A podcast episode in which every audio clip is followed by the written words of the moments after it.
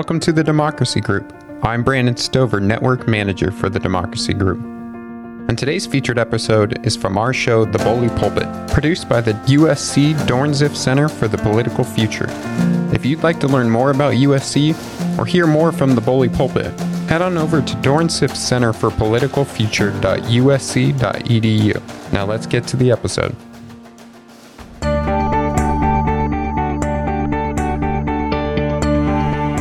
Welcome to the Bully Pulpit from the University of Southern California Center for the Political Future. Our podcast brings together America's top politicians, journalists, academics, and strategists from across the political spectrum for discussions on hot button issues where we respect each other and respect the truth. We hope you enjoy these conversations.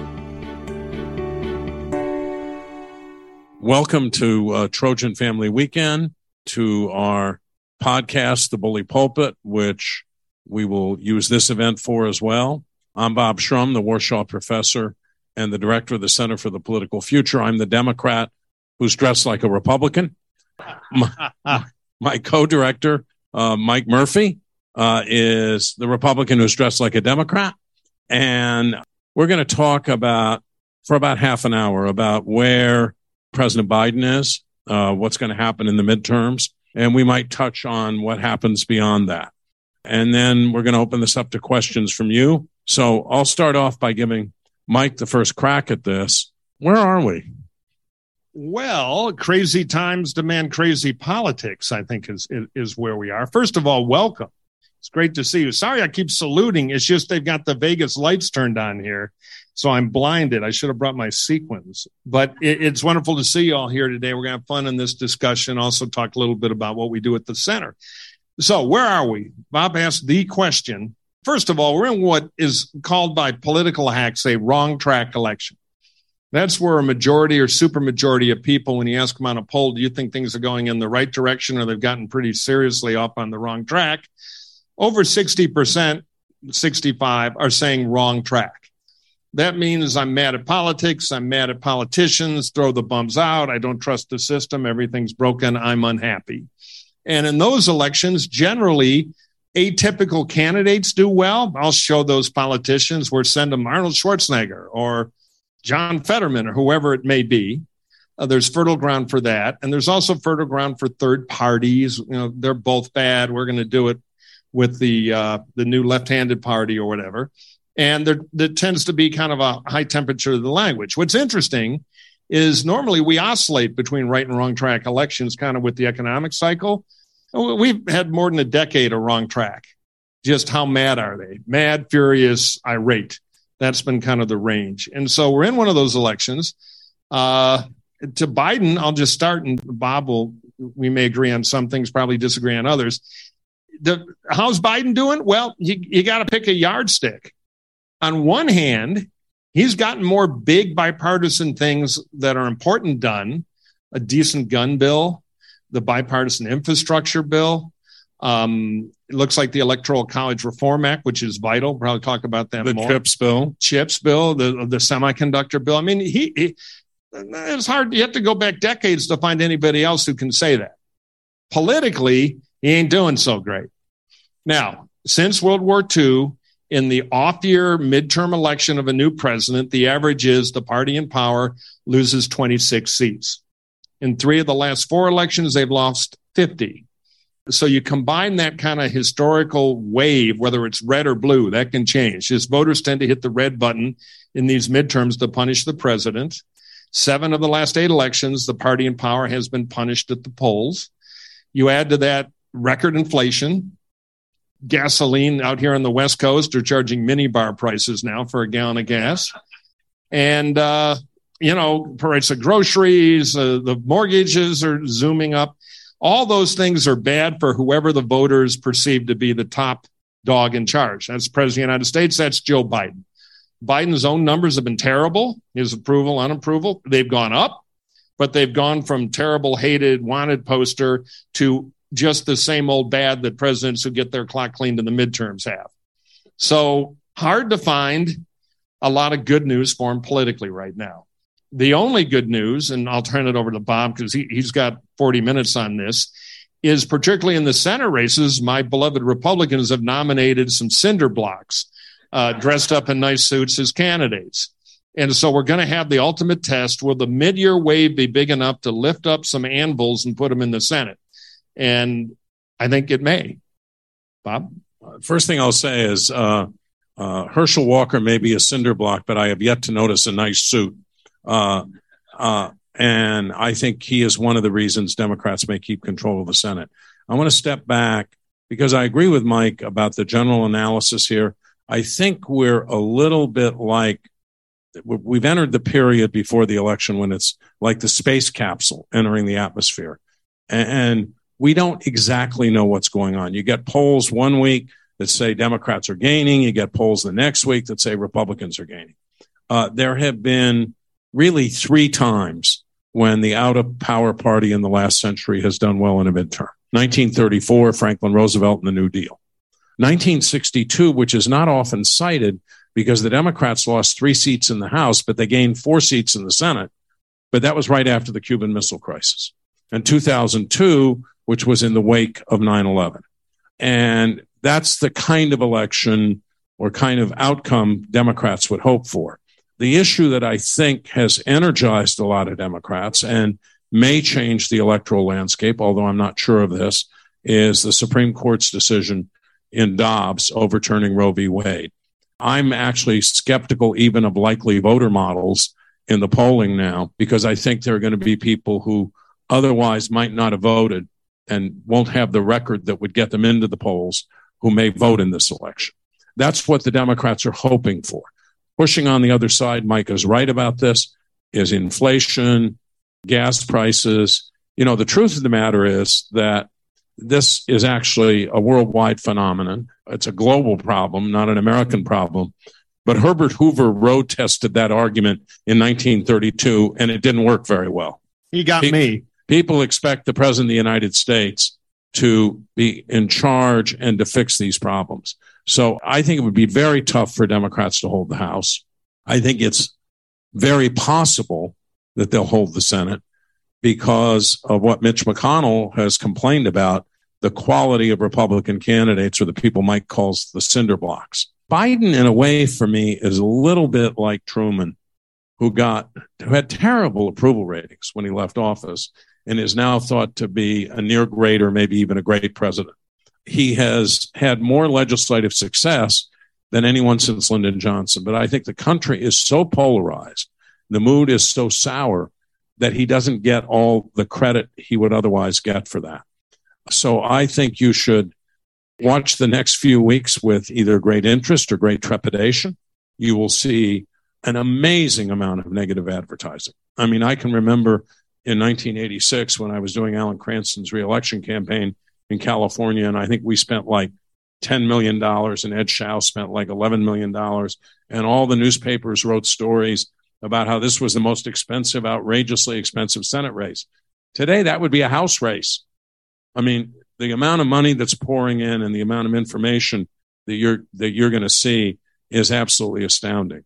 So I am, I think history will be kinder to Biden than the polls may be or than the, the, the, the voters maybe this November. I think there's some chance, maybe 25%, that Democrats keep the House, and I think north of 50% that they keep the Senate. What will that mean? It will mean, and this would actually, in my view, be bad for the Republicans, because I went through this with Bill Clinton in the late 1990s. Jim Jordan and a lot of Kevin McCarthy's members of his caucus want to just investigate Biden someone said the other day, well, we're going to impeach him. And they were asked for what? And he said, well, we'll get to that. Uh, and I think voters will rebel against that if it happens, as they rebelled against that with Bill Clinton. And in 1998, Democrats actually gained seats in the House, which is really unprecedented in the sixth year of a president's term. So, anyway, that's my view of, of, of where we are. Mike, you want to talk about these uh, cinder block candidates? Yeah, I do. And, uh, you know, it's funny that impeachment thing reminds me of the old Soviet joke. You're going, comrade, you're going to have a fair trial and then you will be shot. It'll be good for Biden if they impeach him because it'll be the one bit of unifying news in the party Well, most of the dialogue will be about oh, this guy's a loser. He's too old. We got to get a new candidate, which is never helpful. I'll go through some cinder blocks, but first, I just want to frame this thing in a, in a way that I, I think is a good way to look at it this midterm. You have the traditional argument, which is all the data I went through inflation, historical trends, lousy approval numbers, all that stuff. The question is the eternal question is it different this time? And the problem is it's different this time thing always has a little extra attention. Because if you're a political reporter, oh, I'm going to spend this year sitting at home because it's the same old stuff, midterm, party in power is going to lose. No, that's no fun. So you go out and you find a lot of reasons it's different this time. And you look at every election, every midterm, there's a lot of it's different this time. One party has a new widget. They're using helicopters. Oh, it's the internet this time. They got that funny ad with the dog. They've got a song. They were just endorsed by some. There's always a reason why it's different this time. And then most of the time, other than the three times Bob cited, it's not different. But so we're in one of those bubbles now. The question is there's a stronger than usual case right now that it is different. Dobbs overturning Roe v. Wade. Biggest problem the Democrats have is getting younger voters to show up in the off year. Off year election generally has about a third fewer voters, give or take, than a presidential election where anybody who's interested in voting tends to vote. So, will young voters who tend to be more pro choice turn out, activated? Will they do an unnatural thing for them, which they haven't done in most past elections, show up in the midterm? Maybe. Media gets it a little wrong. You know who the most pro choice cohort in the polling is? young men who are also the hardest to turn out. So, could that put a thumb on the scale? It could.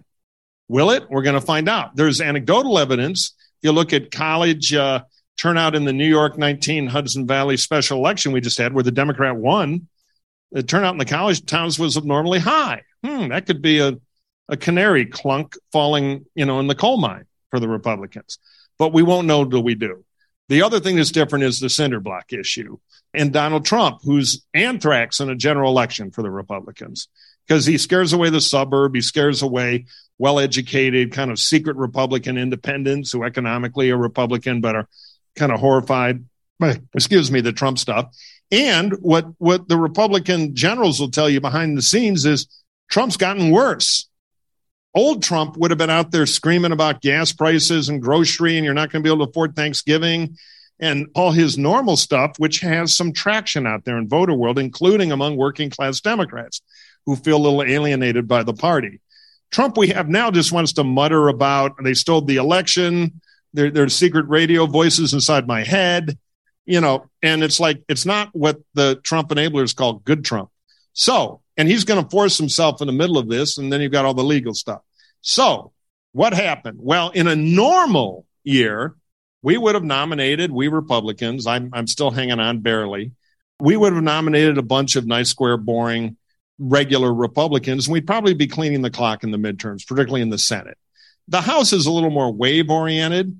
Although with all the redistricting, we only have about 25 to 30 swing seats left. We used to have 70 or 80. So even a big wave can't give you as many seats. But in the Senate, you get more famous. People know who Dr. Oz is or John Fetterman or Marco Rubio. So in some of the most important states, Pennsylvania, where we ran one of those kind of regular business Republicans who narrowly lost the primary to Dr. Oz with some help from Trump. We don't have our, as Mitch McConnell would say, not our strongest, you know, with some, what, what was his phrase, challenging candidates.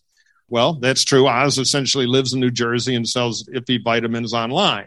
You know, not a great pitch. Then you got Fetterman, who's a kind of Bernie Sanders and Hulk Hogan were in some kind of weird lab experiment. You'd get a six foot six socialist who doesn't look like a typical politician, which helps him this year back to that I hate politics, blow it up, send somebody like that. And Fetterman is a good communicator in some ways because he's so atypical. So that's given the Democrats kind of an early advantage in Pennsylvania. You roll into Arizona, where Mark Kelly was a pretty strong candidate to begin with, but in a real can go back and forth state, Blake Masters, who was nominated, has proven to be an awful candidate. J.D. Vance in Ohio, who I know he called me four years ago talking about how we bring down Trump. Now he's got the red hat, the red suit, the whole deal. He's had a conversion, lousy candidate, in some trouble in a state he should walk into. And then finally, the race that nobody pays attention to that might really decide. Well, there's Georgia. We all know about Herschel Walker. He's all over the papers.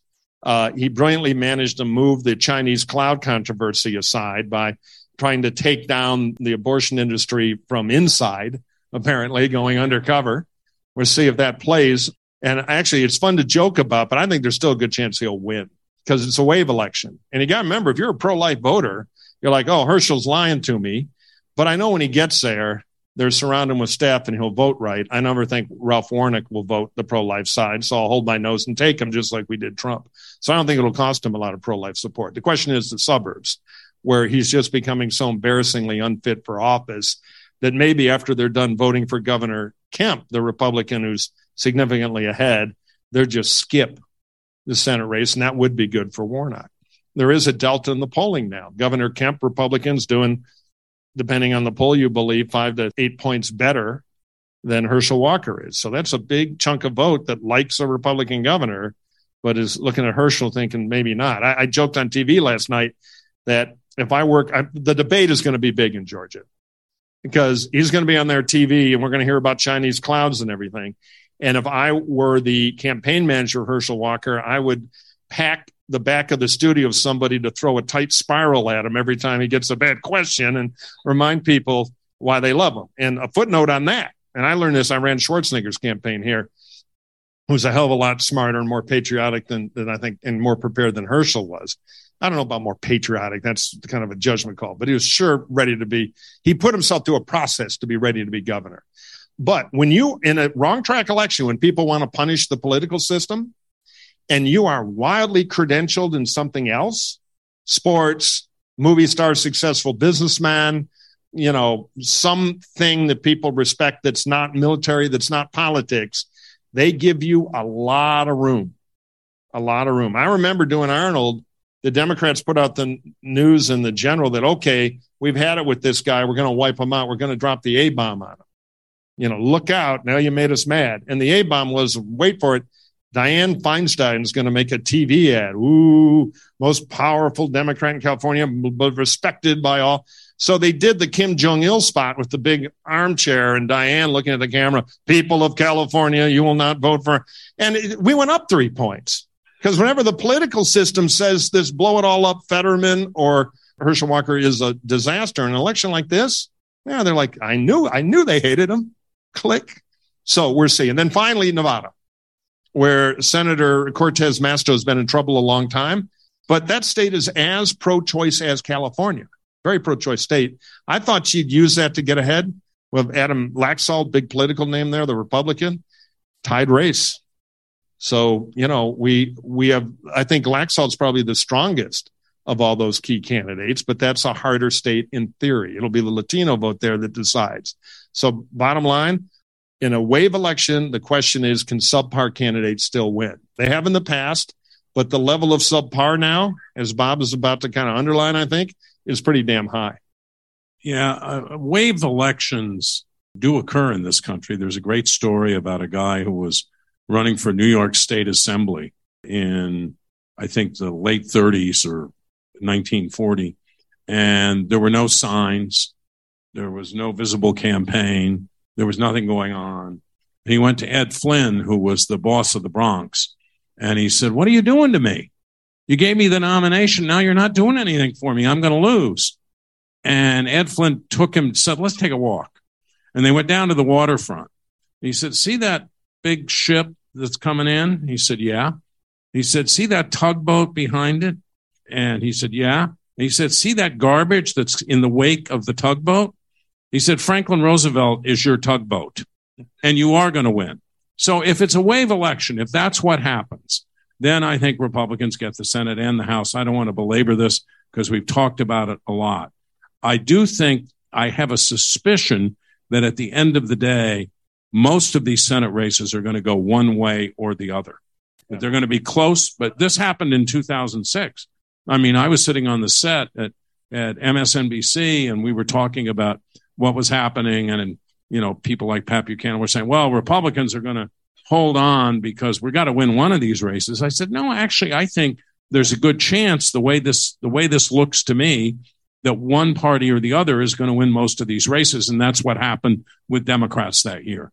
So we don't know. One other thing that I should add, because it is beginning to show up in the polling data, the, the whole notion that we live in a time that threatens democracy has become a more important issue for people. It's moved up in the scale of issues that they care about or that we're going to help them decide the election.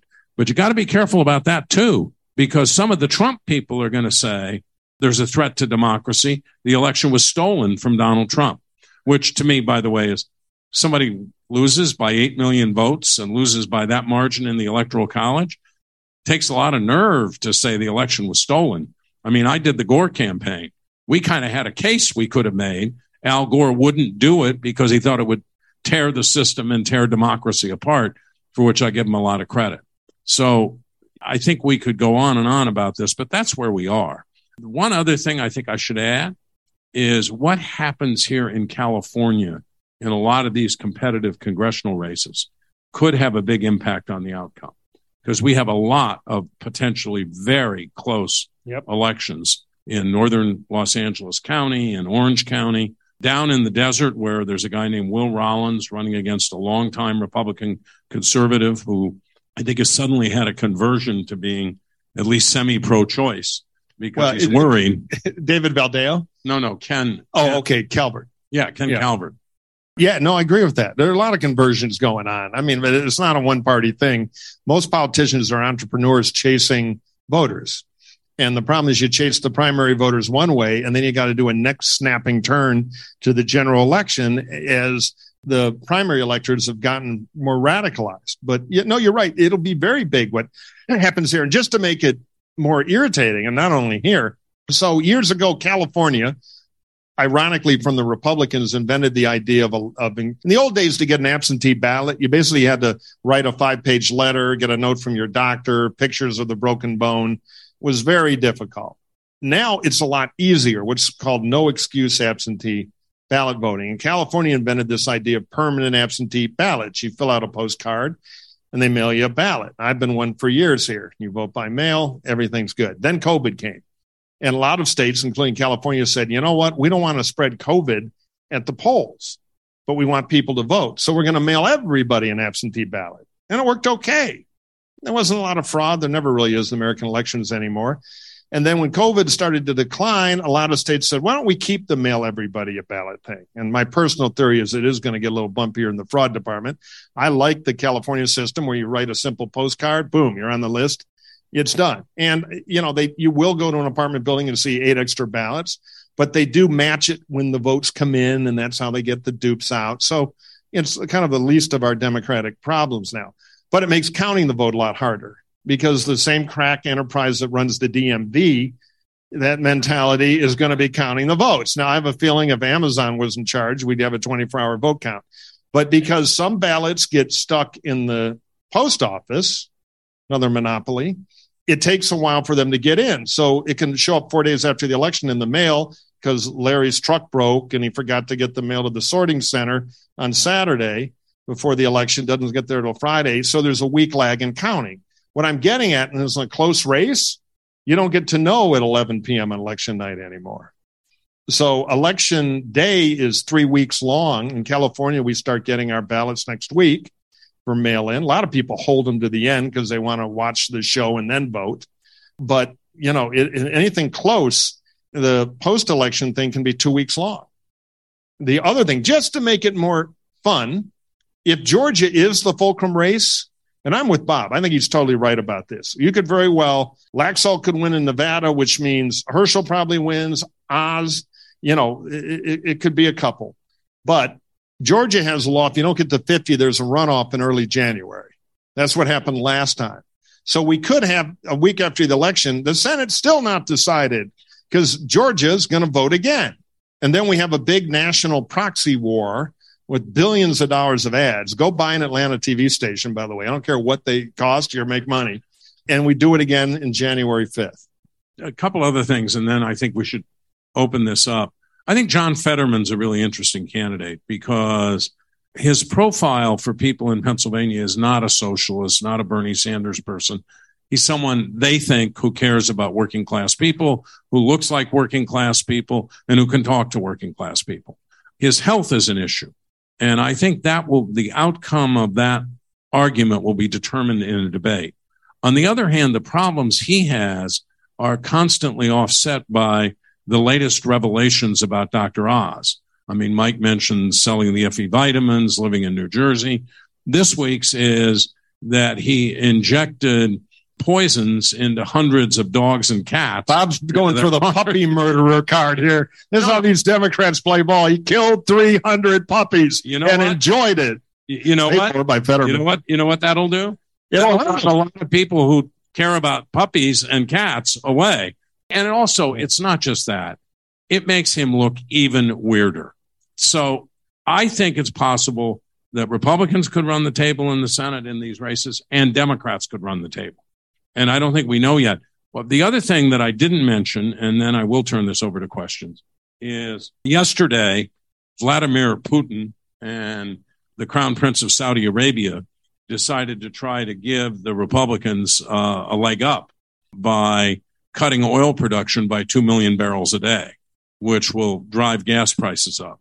Putin's motive is obvious. He's furious at Biden and believes that he would have been able to deal better with this situation with Trump. And the Saudis don't like Biden at all. I mean, he denounced the crown prince after the murder of Adnan Khashoggi, and Biden went over there, tried to mend fences, didn't work out very well. So you may see gas prices continue to inch up. By the way, they were much worse in California because we have the highest gas taxes in the country. And what Newsom has just done is told the refineries to switch out of the summer blend, which is more expensive, right. and into the winter blend, hoping to bring prices down. I actually let me disagree with you for one sec about that. I don't think you are not allowed to disagree. Yeah, the the um. I, I, now I have this image in my head of they're sitting in an edit suite in Philly now, taking pictures of puppies, animating them, murderer, murderer. You know, because uh, that I think that's going to play bigger than the Herschel Walker thing, as far as hurting Oz versus hurting Herschel on the OPEC thing, most economists think, and I, I, think this is right. One, the OPEC production figures are all phony because they all lie and they never, you know, it, the OPEC coalition is very fractured. So most people think the impact on the cost of gas is going to be pretty small because they agree to stuff, then they don't do it, and the supply glut. You know, it, it, oil economics are Hope great. You're right, but yeah, I, I mean, it's um even if it, I don't think it matters anymore. People are mad about gas prices, whether they go down or up a buck this week. And by the way, the polling shows they're even madder about grocery costs. That's the thing that really drives people because they remember, all right, it used to cost me $82.40 to buy all this stuff. Now it's $117 and there are shortages. So we're seeing it's not enough to affect Biden. He's already in big trouble, I think. Why don't we talk about the center for a minute and then open yes. the questions? Go ahead. Well, the center, as I think you're all pretty well acquainted with it, we, we try to inspire kids to go into politics. We don't do the mushy stuff or we agree on policy. No, no, we think you should fight over policy. But the fight ought to have a common set of facts and a respectful argument. The joke I always use is, you know, I'm from Michigan, I'm from Detroit. And we look forward to the Michigan Ohio football game every year. But afterward, we don't, if we lose, we don't march down, burn the stadium, and murder everybody in the you know, in Ohio. It's kind of bad for football. So we think it, it ought to be a fight, but a fair fight on common facts. So we, we try to talk a lot about how you set up the incentives for that in politics. And we try to help kids go get involved in politics to either get practical experience. We send kids out to the Iowa caucus every presidential cycle so they don't starve and freeze to death. We pay them subsistence wages, but they get a month working on a real campaign and they build a network that can help them actually get a job in practical politics down the road. And here, and Art Auerbach, one of our professors, deserves particularly high praise for this. We have a pretty muscular internship program to go put them into government and see how it really works. So we're in the practical politics, common set of facts, fight fake news, public services worthy business. And uh, we really appreciate the support and the help we get from a lot of the parents who are involved. We raise some of our own money to fund things like Iowa in concert with the university. And uh, I, am on the board of the University of Chicago Institute of Politics. And Bob and I have both been fellows at the Harvard IOP. So we have a pretty good idea of how these things work. And we're really proud at the center here. We punch above our weight, budget versus impact. Yeah, we do more with fewer resources than Anybody. our counterparts do. And beyond what Mike talked about, we do programming like this all the time. It's not just on campus, it's zoomed out, it's on Facebook. It reaches thousands and sometimes tens of thousands of people. We have fellows, people who come from the world of politics and spend anywhere from five to 10 weeks teaching a study group, getting involved with students. And we try to keep those groups small so that students can actually get to know someone. I mean, I've had a student say, you know, I never thought when I came to college that I'd really get to know someone like Barbara Boxer and be able to phone her and ask her for advice. So we do that. Uh, we run annual conferences. We'll have a big one November 17th, our Warschaw Conference on Practical Politics. And we'll talk about who was right and who was wrong, Mike or me, about what was going to happen in the midterms. And and we you got know, Carville coming in. I have to say that Mike So bet that'll be me, fun. bet me in 2020 that Biden wouldn't make it to the Iowa. He always brings this up. Yeah, well, it was a pretty dumb bet. Yeah. Not to a year from now. And Bob thought the Democrats would win the Senate. Uh, so we're, we're be going back and forth forever. But Carville, we're bringing in a lot of big, real political people. Uh, it's going to be on Zoom and in person. So uh, Kami's here. You can surround him about your VIP passes. It'll be a town and gown on November 17th, if any of you want to come. And then we'll have a big climate conference, uh, which we do every year in the spring. And I told them when this was first proposed that I had no interest in a, in a conference that said the seas are rising and the forests are burning and the hurricanes are happening, because we know that. What I want the conferences to focus on, and they do, is what can we practically do about this? And we do some innovative panels like bring in private sector leaders to talk about how the private sector can have an impact on climate. Bring in Republicans who say, here's a Republican way to deal with the climate problem. Anyway, that's our sales pitch. Now we're ready to take questions. And just anybody who has one, come to the mic. Yeah. Did we miss anything on the sales pitch, Kami? We do have a high dollar program. If you want to give a little money, I'll be around afterward. Hi. Do either of you see a way that the president, if he decides to run for reelection, a scenario in which he could get rid of the vice president? And it's a two part. And the secondly is who's a Democrat we've not heard of who could get the nomination and maybe get some traction? Well, here's Bob's plot to take out Kamala Harris. So, hi everybody on Zoom and Facebook. No, I'm I'm I'm kidding. So Kamala Harris can take Kamala Harris out of running politically, should she want to, which would be a world first for a vice president to feel that way. But that's part of the job for VP. Do what's right politically. There's a perception that she's a drag on the ticket. I don't think she's Biden's biggest problem. You know, the vice president is always the Ed McMahon. You don't fix the Tonight Show if it had a ratings bump by doing something about Ed McMahon. It would be a Johnny problem. So, but yeah, it, it is possible. He's the president. He could make a change. Very hard to do. I think the bigger question, apparently it's in the press leaked through Al Sharpton's political world that he is going to run again or he wants to, which I believe is true. All presidents want to run again. The question is after the midterms, depending on how the Democrats done, and as the president said, depending on his health, he'll have to make a decision that's what he thinks is best for the country and the Democratic Party. And that's the million dollar question. It's less about Kamala Harris. One, I think it would be tough to get rid of Kamala Harris. She has huge support in the African American community. Jim Clyburn, the South Carolina primary, all the things that we saw play into the process last time would be there. And I think Biden would have to have an extraordinary alternative to be able to pull that off credibly. Number two, I think that if Donald Trump is the Republican nominee, we talked about Biden's approval ratings. They're about 10 or 12 points higher than Trump's in most polls. The likelihood of Biden winning is pretty good, no matter who he's running with. Number three, Sherrod Brown, senator from Ohio, I think could be a very effective candidate. And some of the people you've heard of, I mean, Newsom could be an effective candidate. Pete Buttigieg, I love watching him on Fox News.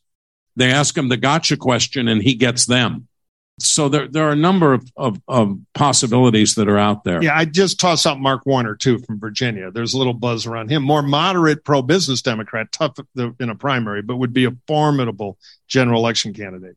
So I had a question about like kind of Biden. And I remember reading an article from Politico saying that like only a quarter of, of voters actually knew that the bipartisan infrastructure bill was even passed. And I think like the CHIPS Act kind of had similar results. And so I was just wondering how much of kind of low levels of support for Biden and kind of the Democrats going into the election can be attributed to the fact that simply people don't even know about many of the policy wins that Biden has kind of had, and will that kind of have an impact for like the midterm elections? Uh, some people would fault the White House communication shop, and I won't argue about that at length.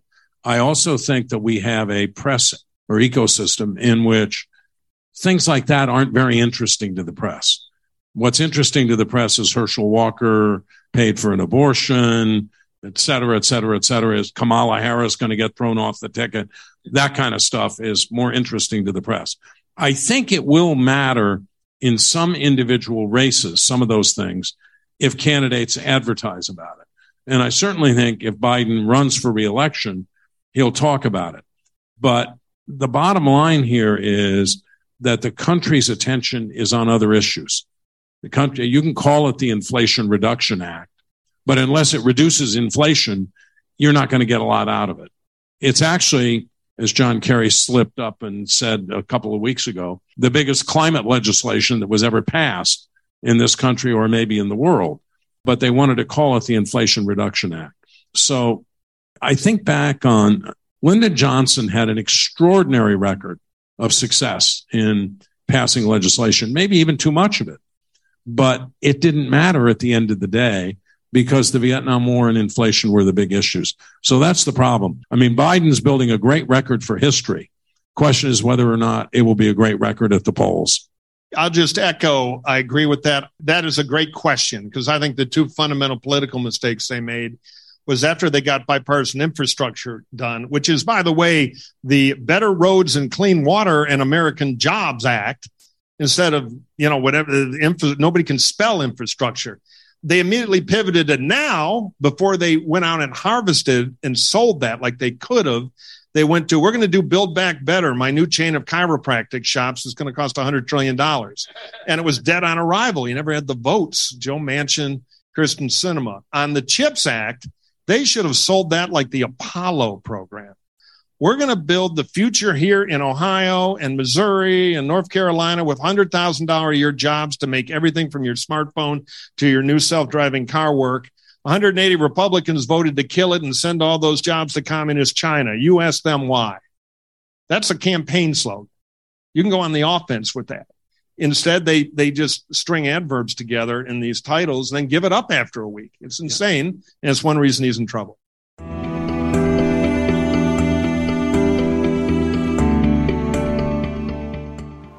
A news story gets shared by a friend on social media, or you catch a tweet that really makes your blood boil.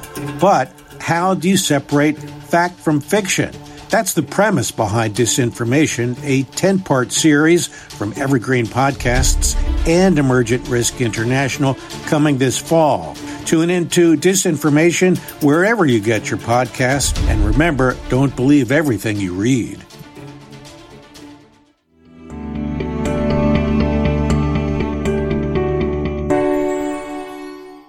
I'm going to try to get through all these questions. So Mike and I won't answer. Both of us won't talk unless we have some disagreement and feel compelled to. Go ahead. Thank you. Thank you for today's session as well. To your points that you're making about what the issues are and what they seem to be maybe historically, I want to know what your thoughts are about the pandemic and a possible pandemic bump. I would think, being in healthcare, that Biden and the Democrats would be screaming that they solved the pandemic and everyone's getting their Omicron booster and we've done really well. Yet that doesn't seem to be at all the uh, the conversation. So I'm wondering what your thoughts are on it. I have two sentences. One, everyone is not getting their Omicron booster. They're not. And number two, in this Monmouth poll recently, I think COVID and the COVID crisis or the COVID problem was down at the bottom of the list of concerns people had. It was like number 22. The pandemic is psychologically over before it's biologically over, as you know. And I think Biden and the Democrats understand that's not top of mind, number one, for people. And number two, to go out and say we solved this and then have a big outbreak would be a real problem. They tried that last July 4th and it was a disaster. So now they're like, eh, too scary to try it again. Thank you. Thanks. Question about uh, political donors. So the recent Democratic legislation, part of one of the provisions of that proposed provisions was to get rid of something called the carried interest rule, which is a rule that allows billionaire hedge fund managers to pay a lower tax rate than I do. And the press reports were that Kyrsten Sinema essentially killed that provision. It's a provision that is going to benefit less than 1% of her constituents. My question is Are the politicians really in the pocket of the big donors? If you want me to explain Kyrsten Sinema, uh, give me several weeks to think about it, and I might come up with one or two observations. I mean, she did kill this single handedly. Joe Manchin was for it, was ready to support it. And it's an outrage where these folks are allowed to treat these huge bonuses they get as if they were dividends from stocks, capital gains, instead of being ordinary income. I'm not a fan of carried interest because I think it is one of the inequities of the tax code, but it's not quite uh, just in the interest of my. So it allows them for huge investment gains to take that money at a lower tax rate. And there, it's not like just for billionaire heads, it's for any investor at a high level. And that investment is important. I think it ought to be taxed because it can be abused, but it's not. I would argue with the premise that there's a secret room where a billionaire hedge fund guy in a top hat hands either party, because they both take the same money, a bunch of money, and then there's a wink and a handshake, and all right, you're never going to pay taxes again. It's not that transactional. I, I think there, there is a lot of Republicans. I think there is that kind of room, by the way. Mm-hmm. And I think Mike, now you're hearing Mike's residual Republican roots. no, no, look, free enterprise guy, and it's a more complicated issue than that. it's not bribery. I mean, the problem is if you if you look at every political contribution as bribery, then it's a very broad paintbrush. Should the teachers union be able to decide who wins California primaries? And then should they choose school boards who negotiate their contracts with them with their money? Because they do today. You know, so you can take that exchange theory through all of politics and both sides. Uh, so I, I, but the point is, carried interest is fairly egregious because it's become an abused loophole. That said, capital investment at a lower tax rate than earned income, there's an argument for it for economic growth. So I noticed that in a lot of cases that a lot of in elections that there are a lot of factors outside this country and like in like around the world and right now that there's two like I think m- more major factors besides money and that it's that Ukraine and Afghanistan like how do you guys think that though that that event from a couple from like last year and the event that's currently going on in Ukraine how does that affect the midterms? I think Afghanistan is faded as an issue for people I think Ukraine is an incredibly dangerous situation. We don't know where it's going to go in the next three or four weeks. I don't think it's a big issue. I am in the election, I am distressed to hear more and more Republicans, especially in the House caucus, the House Republican caucus, saying we shouldn't be giving any money or any weapons to Ukraine.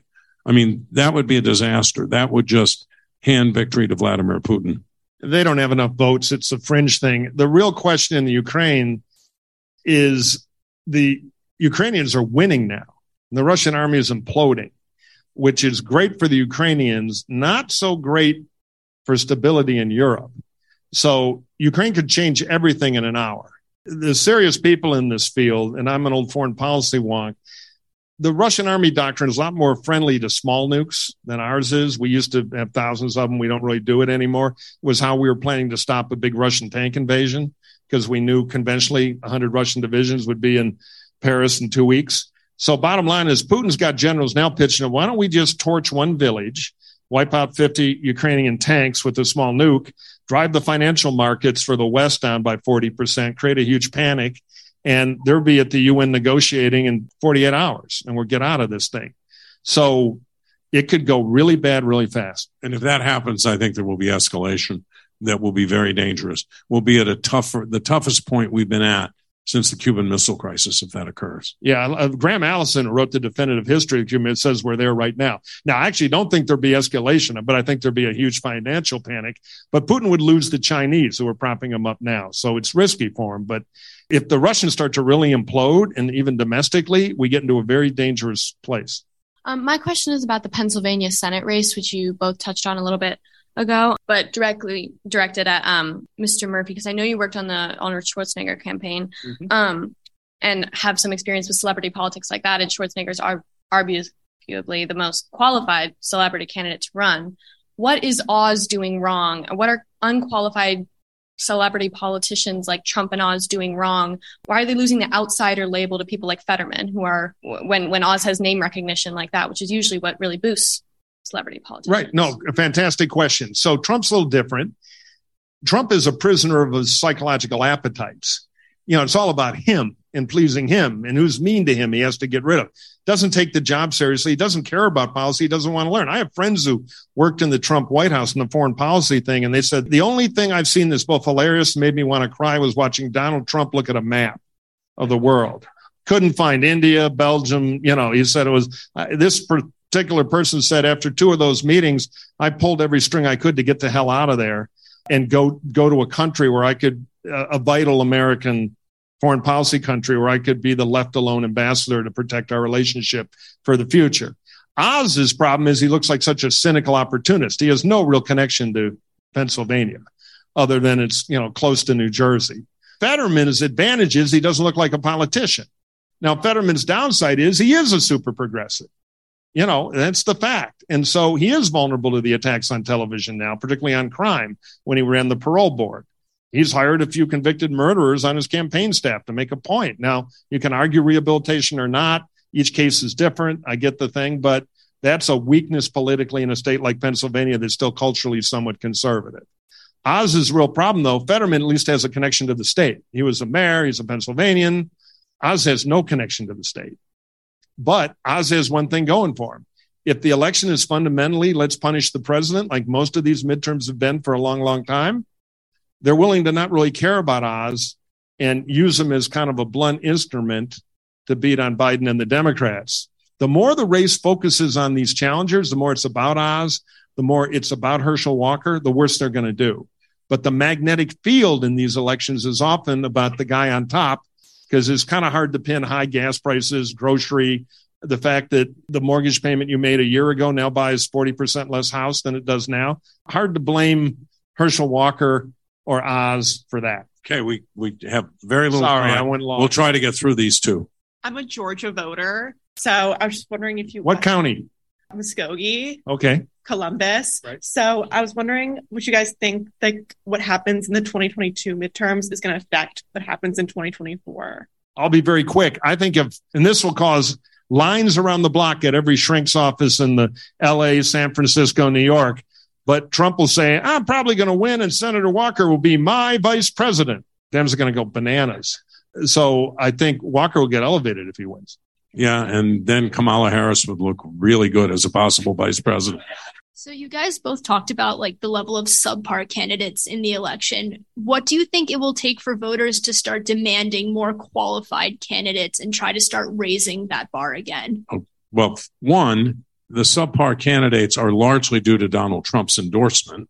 He endorsed them because they're close to him, or because, in the case of Herschel Walker, he not only repeats the kinds of claims that Trump wants to make about a stolen election, Trump is enamored of, of athletic figures. I think that if Trump is the nominee in 2024, he'll continue to do more of this. You'll see more candidates like that. Although we haven't touched on this, the playing field for the Senate in 2024 really favors the Republicans. But I, I think until the fever breaks, uh, until we get a little less polarization in this country, you're going to continue to get candidates like that. I think it's bigger than Trump. He's a huge problem, but we have cultural problems now. Politics reflects culture. I blame Andy Cohen for half this stuff. You know, adults acting like children, throwing things at each other, screaming. Trump's a perfect reality star. He's kind of a fertilizer for that whole thing. And it has taken the middle brow shame out of American politics, where now it's just a pro wrestling show. As far as what can we do about it, I like ranked choice voting. I like these primaries where you have to build a coalition bigger than your primary base of kooks of the right or left. I like open primaries where it makes the market of choosing a candidate in the primary look more like the marketplace of the general election. The farther we get away from small primaries driven by narrowly minded ideological warriors, be it AOC, you know, or Donald Trump, the better we're going to be for a politics that's less tribal. Yeah, I just I kind of reject the comparison between AOC and Donald Trump. Uh, but uh, they're, they're cousins. Trump yeah. is worse, but they're both Democrats. Yeah, I reject that. But uh, so I want to thank you all for coming. Our next program, which you're entitled to or, or uh, welcome, invited to tune into, will be again on the midterm elections. This time with Stephanie Cutter, who was the deputy campaign manager for Barack Obama, press secretary to Ted Kennedy, and Jessica Millan Patterson, who's the California State Republican chairman. That'll be Tuesday at noon. It will be on Zoom. It will be on Facebook. And it will be, uh, actually, it will only be on Zoom and Facebook because they're not coming into campus. But we welcome you to do that. We welcome you to participate in all our other programs. And we thank you for being here today and putting up with us. Thank you for joining us on the Bully Pulpit. It helps us a lot when you subscribe and rate the show five stars wherever you get your podcasts. Follow us on Twitter at USC POL Future. That's USC POL Future. Follow us on Facebook and YouTube and visit our website for upcoming programs.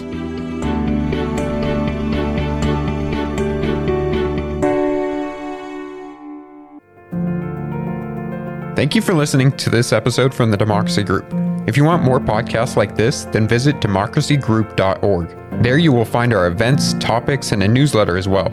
So head on over to democracygroup.org.